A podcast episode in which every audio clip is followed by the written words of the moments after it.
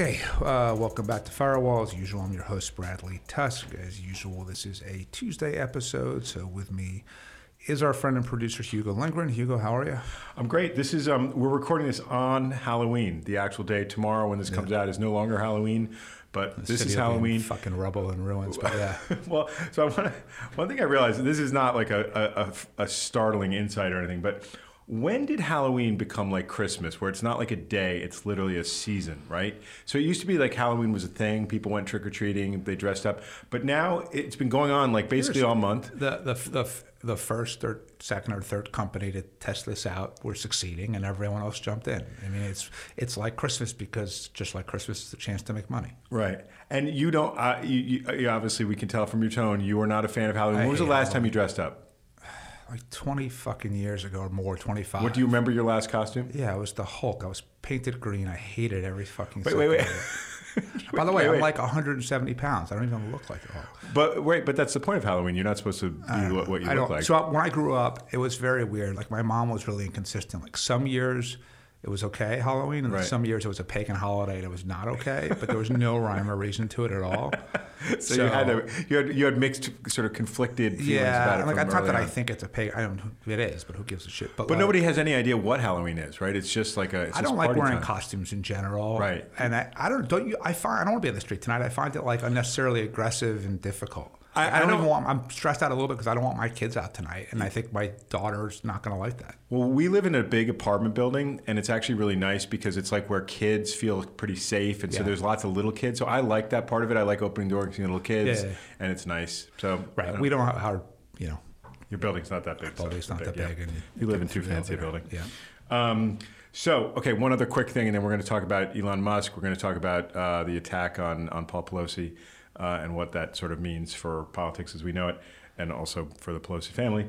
Um, not that we know that much about that, but the um, uh, I saw an excerpt this morning on Axios, of all things, crazy that um, the book by Bono was excerpted on Axios. I think the New Yorker had a bit on it. I read the review of it yesterday in the Times. And are you? Where are you on the on the Bono book? Obviously, On- you're a bookseller. It's going to be in the store. I'm sure we have. I fucking hope we have it. Um, I'm probably not likely to read it. I, I- people would have to say it's incredible. I mean, I really just prefer fiction. Like a, a friend of mine Saturday night recommended David Milch's autobiography. yeah, my mother-in-law bought me that. Yeah, and and I think it's sort of it seems interesting in the sense that he's he's kind of on the beginning of Alzheimer's and he's writing this book while that's happening. But I read two chapters and then I went back to whatever novel I was. Oh, reading. why? What was the? What, what you just It didn't? was just about his childhood, and, but you'll like it. It was in Buffalo. Uh, but like I don't know, I just like I don't care.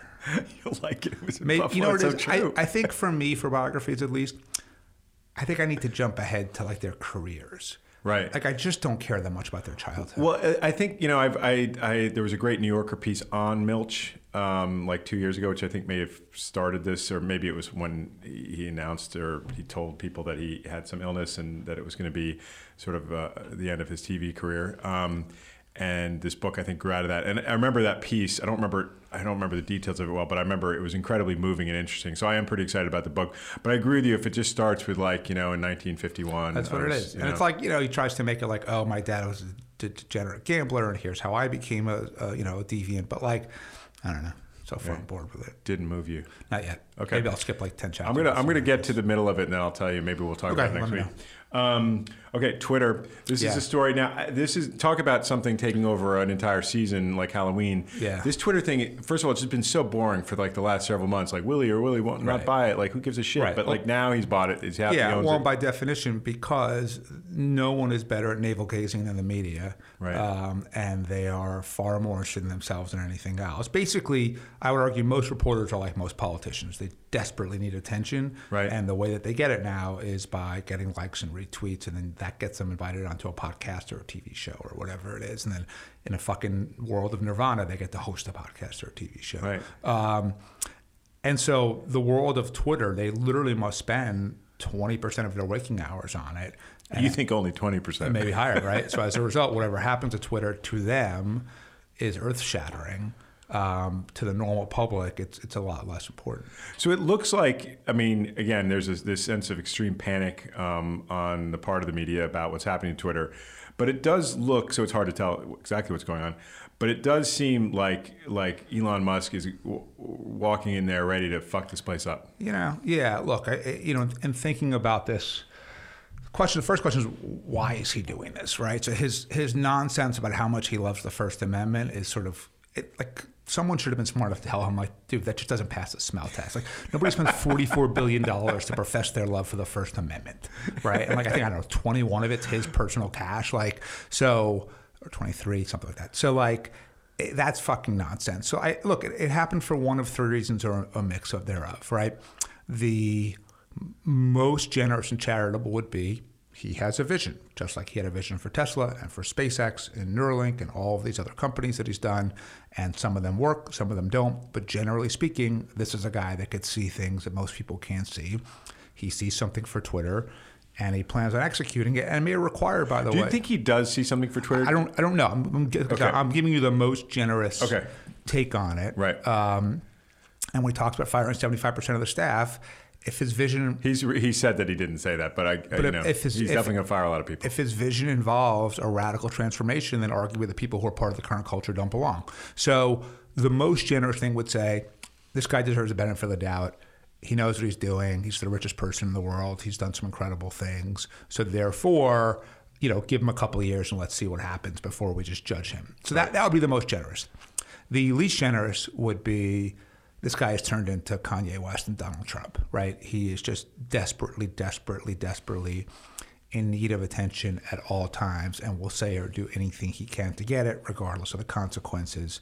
Um, and you, you see that not just in the fact that he announces shit like we're taking Tesla private, which they weren't, or I'm going to buy Twitter, but even like again, we'll get to Pelosi, but like he retweeted some tweet um, from some crazy right wing publication that Paul Pelosi met the attacker at a gay bar and took him home as like a prostitute. Like the fuck, or like. Um, he puts out his peace plan for the Ukraine, which is just Putin's peace plan. First of all, who gives a fuck what Elon Musk's peace plan is? He doesn't know anything. And second, like, clearly he was the mouthpiece for Putin in that case. So, you know, um, so the, the point is this guy has a very long history of doing or saying absolutely anything to get attention. And look, it is both part of what drives him and it has enabled him to have the vision and ambition and work ethic to create a Tesla, create a SpaceX, to do a lot of amazing things. And it's often the same thing that ruins him, right? You often see when people have a lot of power and they ultimately abuse it and it takes them down, it's because they just can't control themselves, right? They just can't stop themselves from. Um, from from doing whatever it takes to sort of give them that dopamine hit at that moment when they need it. And the problem is, you know, when you're Elon Musk, the dopamine hit of like, you know, tweeting, I don't tweet, but like, hey, good morning, it's a lovely day, and somebody likes it, that makes you feel good. Now it has to be like, I'm taking over the world, and if I don't get at least three million retweets, I'm gonna have to announce something even more radical. So like, I just think he's in a pretty fucking bad downward spiral. Or the third, which would be sort of the only logical business reason that I can see, and again, he might have a vision that I can't see, is, and we've talked about this before, Tesla's worth 700, as of, as of the close of market on Friday, Tesla was worth $721 billion. If you just look at other car companies, it's maybe worth a tenth of that in reality. The market cap is the most inflated of any company, maybe in the history of the stock market over a prolonged period of time. Why? Because he has massive retail investor faith and fan base, massive hype, and it's the pixie dust that accounts for the extra $650 billion or so in valuation.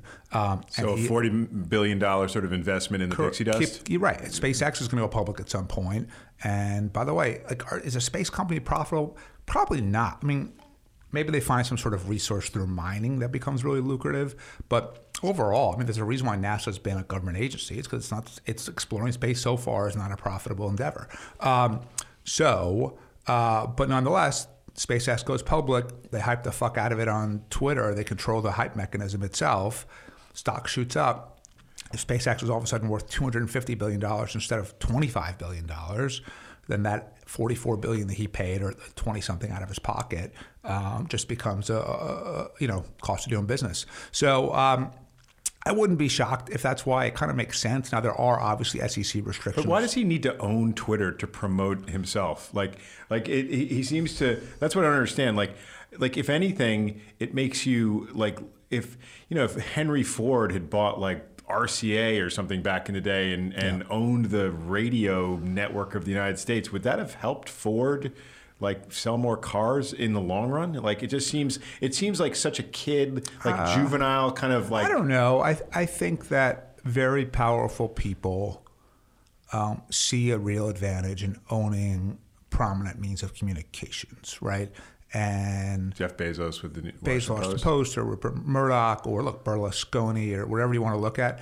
And, and I think that Twitter is sort of the modern day for Elon version of the New York Times, the Herald Tribune, whatever whatever it is.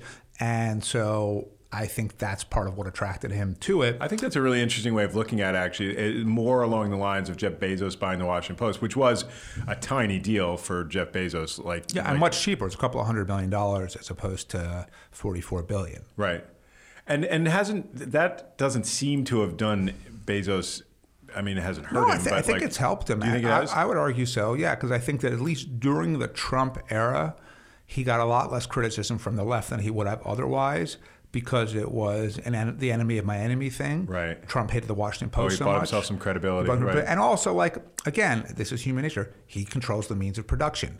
Every progressive activist wants nothing more than to be quoted in the newspaper. That is their goal in life, to a certain extent, at a very macro level he could whisper to the editor in chief, do this or do that, and all of a sudden someone gets cut out completely. We're not covering AOC anymore, or whatever it is. So I, I, think they also, you know, when you own the means of production, people have to be careful with you. And I think that Elon understands that.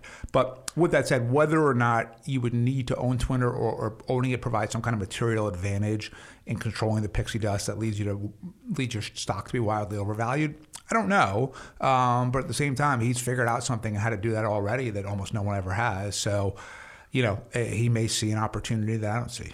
So, um, as a business person, have you ever uh, seen a case of a company being taken over? Where they literally fire some just overwhelming percentage of the workers. Let's say he's going to fire 40%. You know, yeah the, the report was 75 at some point. He's walked that back, but he he definitely has made a lot of comments about like, wow, it's all like you know managers here and no coders. You know, like yep. like we gotta we gotta. He might be right. Um, no, it, it, it, I mean, who knows? But but um, but even if he is right, does it work to go in there and just gut the house? I mean, is that I, it seems like such a desperate. It seems like what private equity guys yeah, I was about to do. say, like, have you heard of private equity? I know, but private equity does it so that they can then resell the company. Like it, it, has a very like well, it, it, has an end game. so uh, yeah, but envision this. Maybe maybe part of his again, maybe he has a vision. Maybe he's also just, private equity buys stuff cheap. Right. maybe he is true. Maybe he is just. Um, sort of panic because he spent all this money because basically to, because one morning he needed a dopamine hit he just cost himself tens of billions of dollars. So if he can reduce the spend at twitter and increase the ebitda maybe in two years three years he takes it back public and he's able to sort of cash out and make a profit. Maybe it's purely as as simple math as that or again maybe it's basically like, look man i just I see this totally differently than the people here right now. Um, we couldn't have had a more contentious way for me to get here, right? He tried to buy him, they tried to back out of it, and they sued him and they won. And so, well, they didn't really win. They just they, they their case looked like it would win. I mean, the, the shareholders won. Yeah, they yeah. got they. The, I mean, the the CEO and the management team didn't win in the sense that they got fired, but the larger shareholders got an inflated price for the company. Yeah. Do you do you think that stuff where he's just refusing to pay people their exit packages and all that that that'll hold up? You know, I was so today while I was reading the paper, and there was an article about a trial starting today about kind of left wing activists who say they were beaten up and roughed up in a protest outside of Trump Tower in uh-huh. 2015. Um, by the NYPD? No, no, by oh. Trump security guards. Oh, okay. They're suing. So my question was like, okay, let's just assume that they're right because why would you put anything past Trump, right? is he going to pay the judgment? No, right? He doesn't do anything. So, like, maybe there's just this sort of too big to fail, or just sort of like you become so powerful. And by the way, owning Twitter only adds to that. That you just become immune. I mean, this guy has done things that the SEC would have put other people in jail for, you know, multiple times, and he gets away with it every single time. He has a billion dollar fine, or he has to apologize, or some nonsense like that. So, I, you know, maybe what he is saying is, uh, and I, I am an independent power base in this world. I have my own followers, my own companies, my own wealth, my own now means of communication, and I will say or do what as I please. And if you, the U.S. government, or anyone else wants to take me on, I'm going to be a formidable foe. Maybe that's how he sees it. Look, that's sort of what Peter Thiel was doing when he was trying to run Blake Masters and J.D. Vance for, for Senate in, in a smaller way. But it was like, look, in a 50 50 environment, if I completely control two U.S. senators, I become the most powerful person in the ballgame. So, you know, maybe the society is breaking down to the point where individuals are saying, fuck it, um, I can become as big as the system itself at this point, and I don't have to play by any of the rules of the system. So let's say we have seen peak Twitter, and you know uh, what what the media is worried about comes to pass, and and Elon kind of destroys.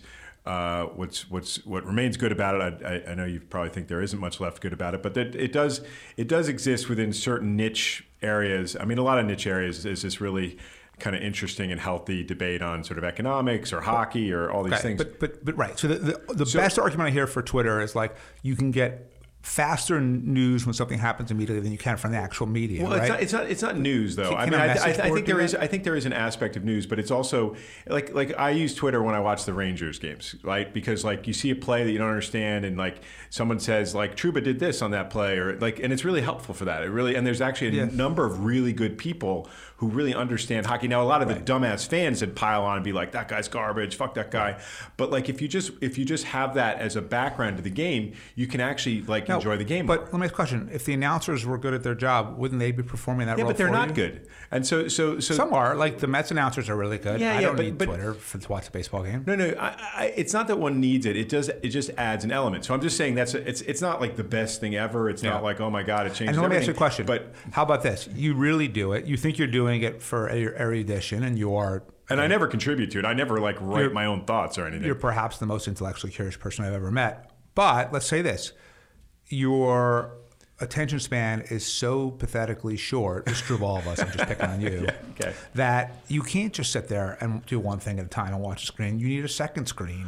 And therefore, you're using Twitter as an excuse to basically. I mean, sure, that, that's, that's, that's true. I, I just find, and I, I don't do it all the time, but I, but I, it does, it does, it is an element. And I see, I see, you know, it's precisely what you say. Like, how come the announcers aren't doing that? Well, I'm like, well, I don't know. I, it, and and also there's only two of them and the game keeps going and so anyway it's yeah but it's, like here's my point yeah. though here's my question. I, I, I concede your point for sure or accept it. Look I did it last night. I watched the season premiere of The White Lotus. Did you like it? Yeah and I um, did you see that actress Haley Lu Richardson? Is she good she, she plays the assistant yeah yeah, she was. Because I think I, I, saw her in this movie Columbus years ago, and I always thought, like, why is she not a huge star? She was really good. Um, it's only one episode, but the point is, I was annoyed at myself because, like, despite not wanting to, my phone was there in the den with me, and despite not despite not wanting to, I would be checking it and doing stuff, and I was right. like, can I just focus? I mean, it's just a fucking TV show. Can I focus for an hour? And like, the answer is no.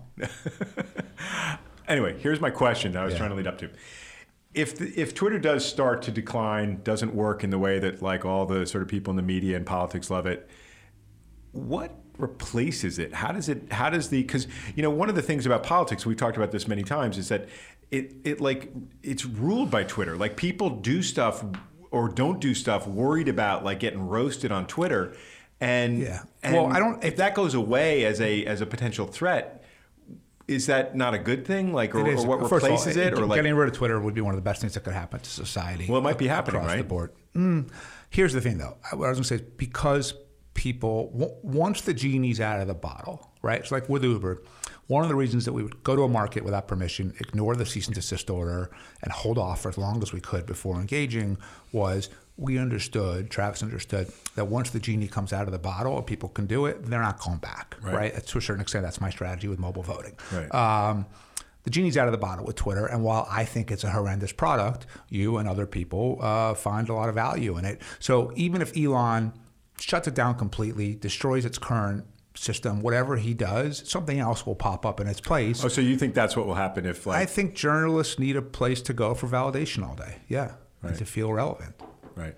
Um, okay. And I think activists need a place to. I mean, it, it provides a lot of insecure people with a platform to feel better about themselves by by denigrating and trashing everyone else. Let's talk about. Um, we have two other things to talk about, but the main thing is the attack on Paul Pelosi, and I, I guess we we we we are obviously not privy to any information about what the police in San Francisco know.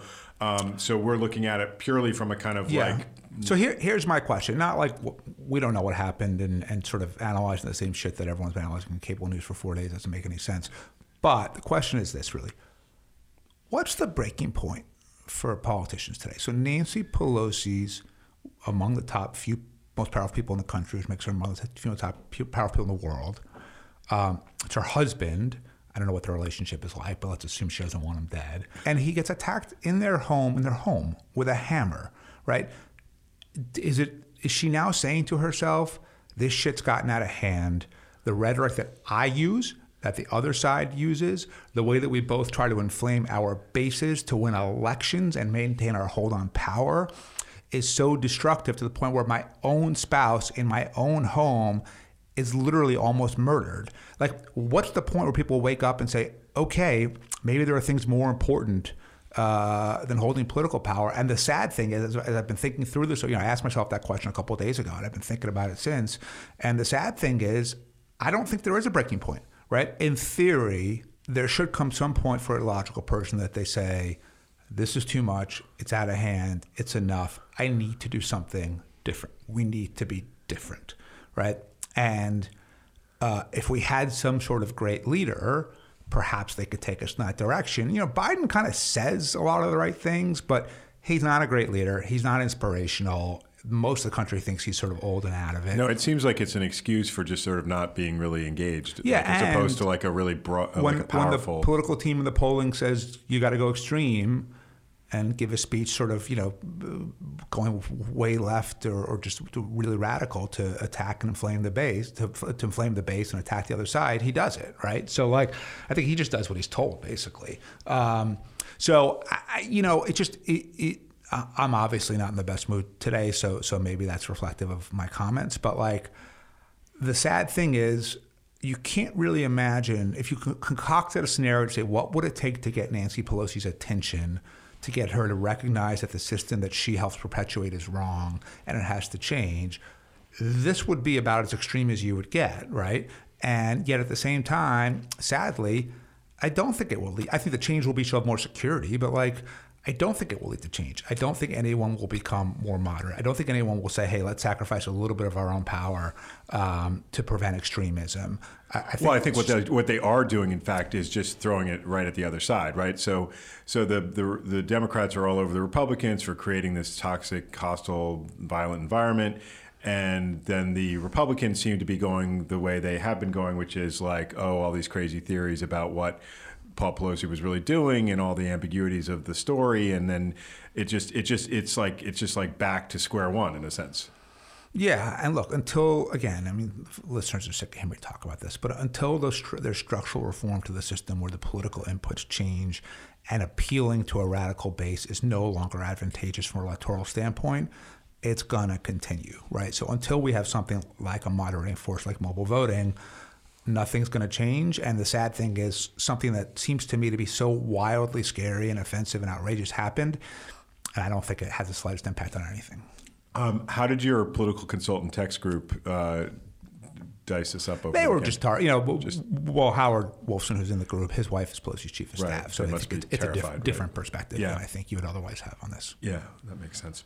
So I sent you this article. This is our last thing of the uh, of the conversation, but by uh, Look, we'll, I'll just talk about Kyrie for a second. oh, you want to talk about Kyrie? I just, it, if just from a pure public, so Kyrie Irving, for the people who are listening, don't know this, Yes. is a basketball player on the New, Jer- New Jersey, on the Brooklyn Nets.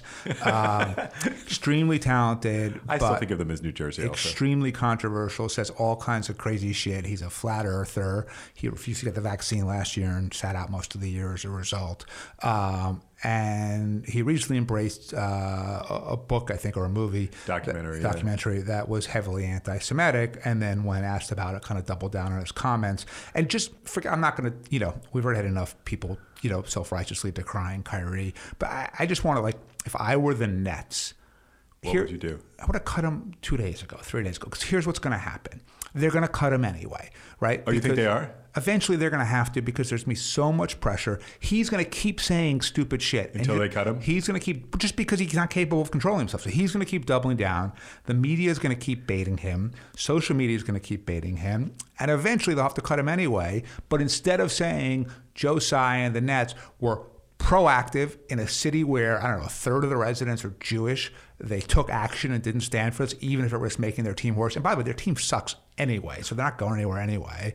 Um, they could have cut him, gotten a lot of credit for it, maybe even gotten out of paying him his $30 million because there is a morals clause in, in contracts. Um, and they could have looked like heroes. Instead, they're going to end up ultimately doing the same thing, but because they're trying to stick their head in the sand and weather the storm and all the other fucking nonsense that their advisors are telling them, they're going to get no credit. They're going to look like they didn't give a shit about anti-Semitism, and they eventually were just such cowards. So then when they do, they finally do cut them. They're going to actually look cowardly in doing so. So it just like we see this movie over and over and over again, where like you know how it's going to play out, you know it's going to end badly.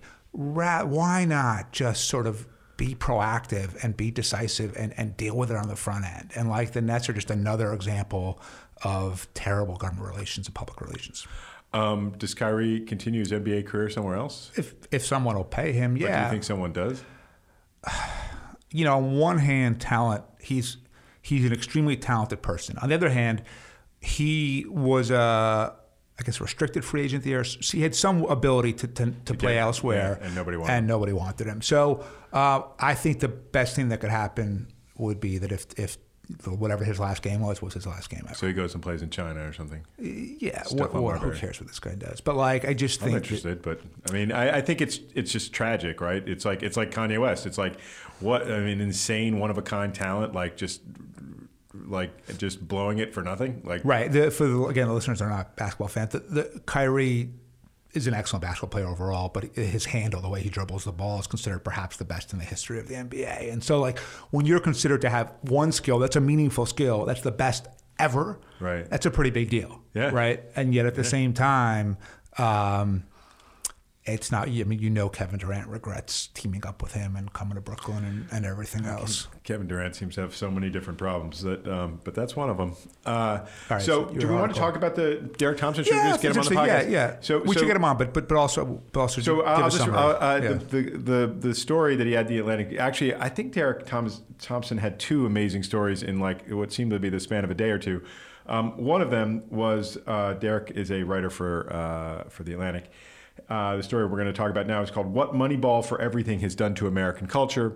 Um, you can make things so perfect that it's ruined. Um, is the subhead, and his his argument is mostly it starts with baseball, obviously with Moneyball, is that the sort of optimization of of offensive and defensive strategies has created this kind of boom or bust game where the pitchers are just trying to strike everybody out and throw as hard as they can, and the batters are all making their launch angles as high as possible, so that the the game is about strikeouts and home runs, and the sort of middle ground has been completely lost, and the game is boring. And that um, sort of the, the statistical people in the front office can effectively use advanced analytics to make decisions to make their teams more competitive, which does two things. A, as, as Thompson said, cuts down on offense, makes the game a little more boring. But B, I, I th- look, one of the reasons Moneyball is so popular is because what it said to all the nerds like us is like, oh, you can be the hero in sports, right? Yeah, you can barely throw a fucking ball, but you could figure out who has the highest on base percentage and, and target that player, and therefore you could be the general manager of the Cubs or the Red Sox or the A's or whatever it is. And so, like, tens of thousands of people just like you and me who would desperately love to work in sports but have no athletic talent whatsoever all of a sudden felt better and relevant because of Michael Lewis's book. Now, that's true, and so is what Thompson said. I think where Thompson fell short in the article is, is he didn't acknowledge the efforts to change it, right? So, for example, most notably, the shift has been banned. So the shift is I'm coming up the plate and I'm 70% more likely to hit the ball to the right side of the infield than the left side of the infield. They move players to the right side of the infield and say, okay, we'll have the shortstop uh, on the right side of the infield and the third baseman can cover it because the odds of, of me hitting the ball to the left side are pretty low. And by the way, you sometimes you, you pay the price for that, but overall the math works, right? They're banning that. Um, they're enlarging the bases to make it easier to steal bases. They have, I've heard Theo Epstein, who's now handling this for baseball, talk about moving the mound back uh, by a foot or two, which would decrease velocity. Um, so number one is I, I do think that that the league, and I'm not an apologist for the league at all, but I do think the league understands it and is at least trying to do something about it. Now, do I think the league is decisive? No. Do I think they are innovative? No. Um, but I do think they're trying. And number two is maybe as a Mets fan, I'm particularly scarred by this, but the guy that I think epitomizes what Thompson wrote about the most is Jacob DeGrom.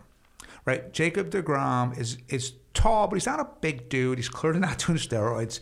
Um, and yet he has figured out, very smart guy, and very talented, obviously, how to throw the ball consistently at 100 to 102 miles an hour in the right spot and strike everybody out. And he has figured that out and he has kind of, in a way, beat the system. On the other hand, guess what?